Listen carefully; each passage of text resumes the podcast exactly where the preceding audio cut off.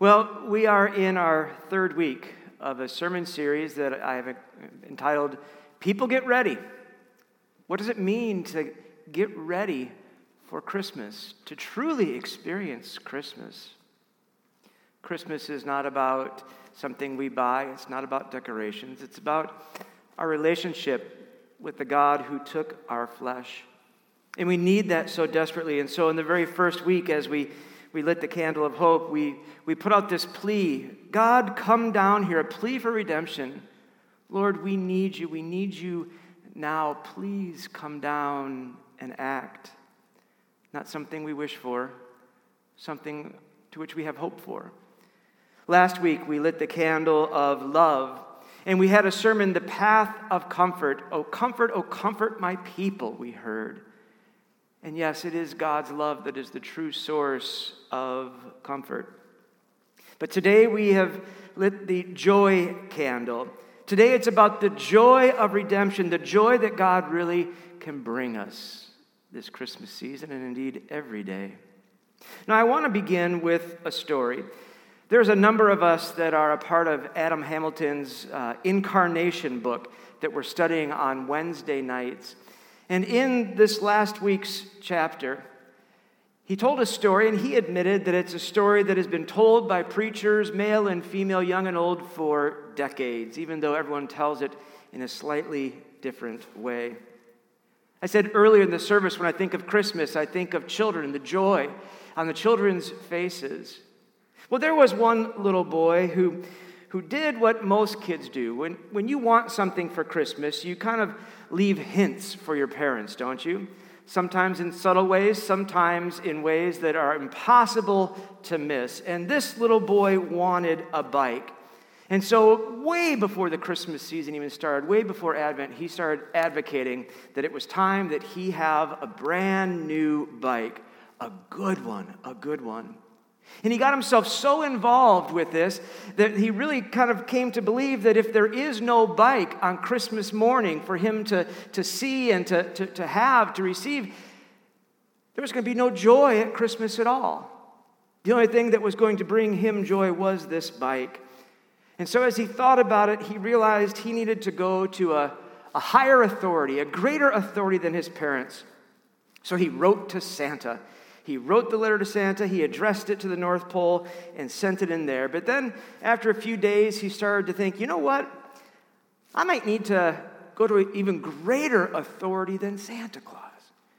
And so he started to write a letter to Jesus, to write a prayer. And in this, he asked Jesus for the bike, and he said, I have been good for six months. I deserve this, Jesus. Well, then he remembered some trouble he got in at school, and so he erased the six months and he wrote down quickly, Three months. I have been good for three months. Oh, and then he remembered the argument he got in with the neighbor next door, and so he crossed it off and he said, I have been good for three weeks. Then he started to, to doubt himself. The house was all decorated with Christmas decorations, and there was a very ornate table with uh, just a beautiful manger scene on there. And he walked past it every day. And, you know, there was the little figurine of the baby Jesus in the manger. There's Mary, there's Joseph.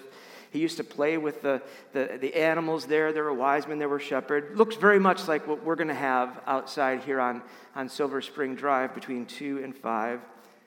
And then an idea came to his mind. He took the baby Jesus, he took uh, the Virgin Mary out of the scene took the Mary out of the scene and put it in his pocket, and then he wrote a new letter to Jesus. Jesus, if you ever want to see your mother again, I better get that bike. Friends, that's not a good uh, way to approach that. Maybe you've heard that story told in, in some similar fashion. But today, the day of joy, we, we lit a candle that's a different color than the other candles. It is pink. And so I did some research. Why is this candle different from the others? Well, it turns out that today is a day called Gaudete.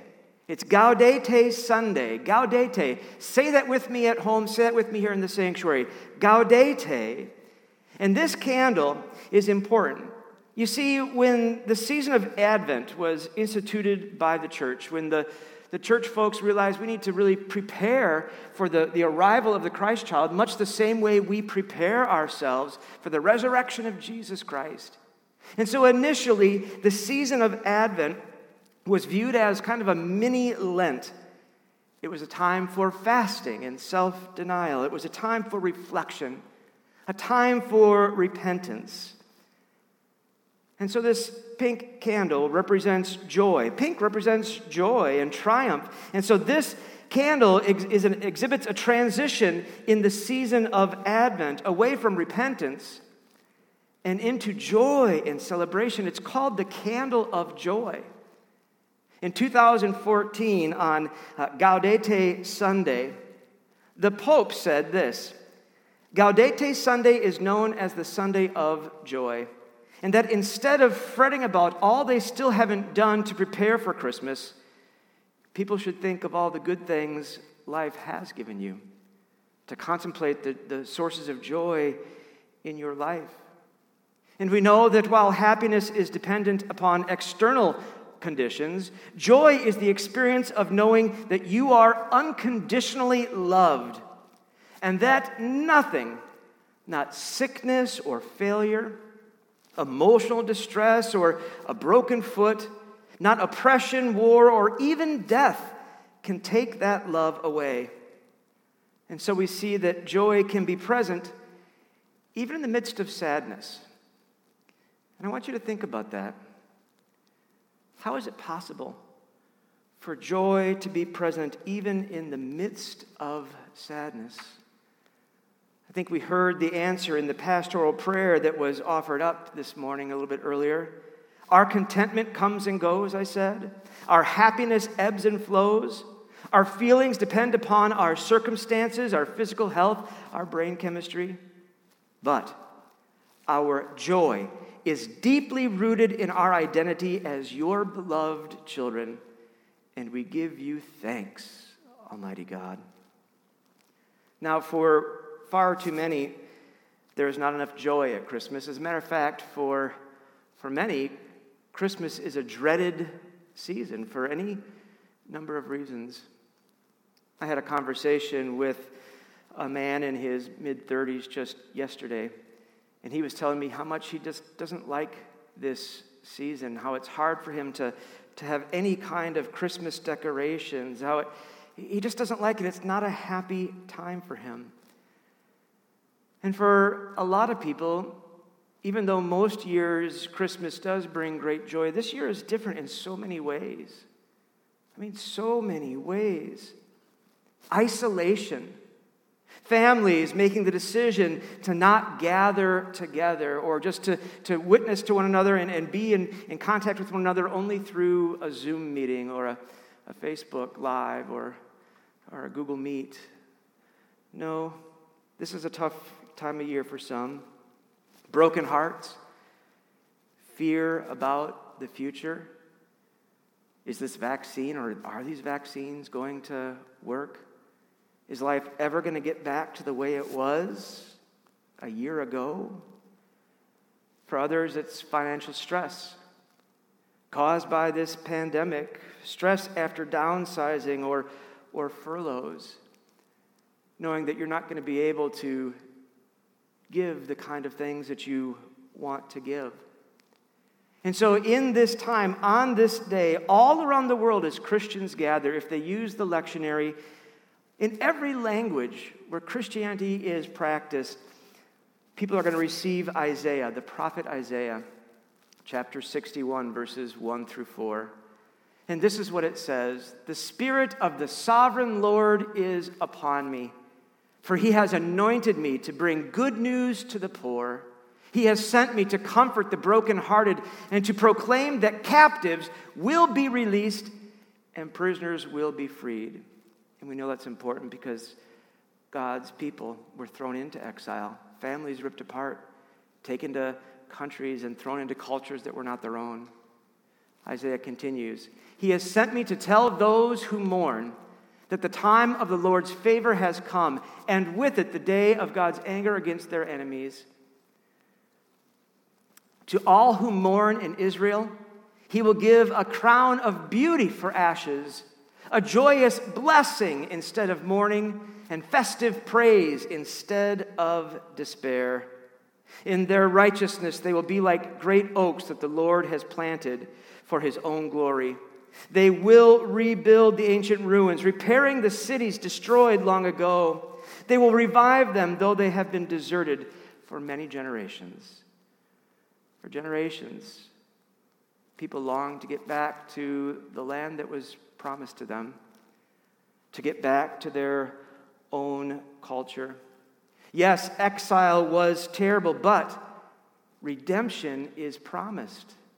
The prophet has spoken. The prophet, as the mouthpiece for God, has spoken. Redemption is promised. And when it comes, there will be joy.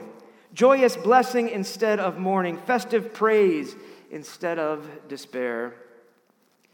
In Luke chapter 4, we have a story that lets us know that Jesus very much understood his relationship to this text, understood who he was supposed to be. And so he gathered together as the rabbi to do the teaching. The scroll was brought to me, unrolled the scroll, and went to that uh, Isaiah 61. And he said this The Spirit of the sovereign Lord is upon me, for the good, for the Lord has anointed me to bring good news to the poor. He has sent me to comfort the brokenhearted and to proclaim that captives will be released and prisoners will be freed. He has sent me to tell those who mourn that the time of the Lord's favor has come. Come. God is going to come down. After Jesus read those two verses, he rolled the scroll back up, sat down, which is how teachers taught back then, and said, I tell you the truth. This has been fulfilled this very, very day. To a people who are longing with a messianic expectation. But we know the Israelites' history was, was, was severe, and, and we do know that, that the, they did return from exile. They were back into their land. They started to rebuild just as the prophet Isaiah had spoken, and yet there was something new to threaten them. There was a drought that was threatening the, the fall harvest. And so the psalmist writes in Psalm 126 When the Lord brought back his exiles to Jerusalem, it was like a dream. We were filled with laughter and we sang for joy. And the other nations, those that had oppressed them, actually said, What amazing things the Lord has done from them. Yes, the Lord has done amazing things for us. What joy! Restore our fortunes, Lord, as streams renew the desert. Those who plant in tears will harvest with shouts of joy. They will weep as they go to plant their seed, but they will sing as they return with the harvest. The word of God for the people of God. Thanks be to God.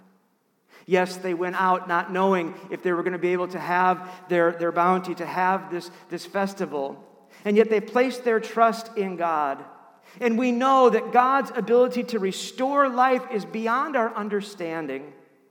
Forests burn down, but are able to grow back, sometimes even more lush. Broken bones heal, which is a promise that Neil is, is clinging to with his broken foot. And when my daughter was little, she broke her collarbone, and the doctor said the good news is when it heals, it's going to be stronger than it was before. Even grief. Grief is not a permanent condition. Our tears can be seeds that grow into a harvest of joy. Why? Because God is able to bring good out of challenging times and tragedy. Nothing is impossible with our God, and our God is the God of love, and God only wants what's best for us. When we are burdened by sorrow, know that your times of grief will end and that you will find joy. And when we're in the midst of grief, when we're in the midst of sorrow, it's almost impossible to see that but we must be patient.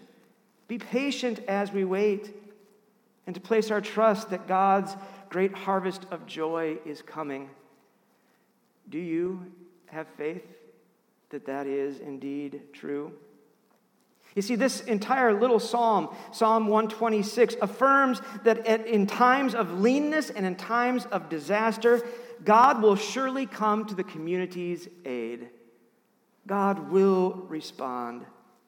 Yes, they had already uh, experienced the joy of, of, of coming back, but there's also a future joy that is anticipated, and we anticipate that joy ourselves.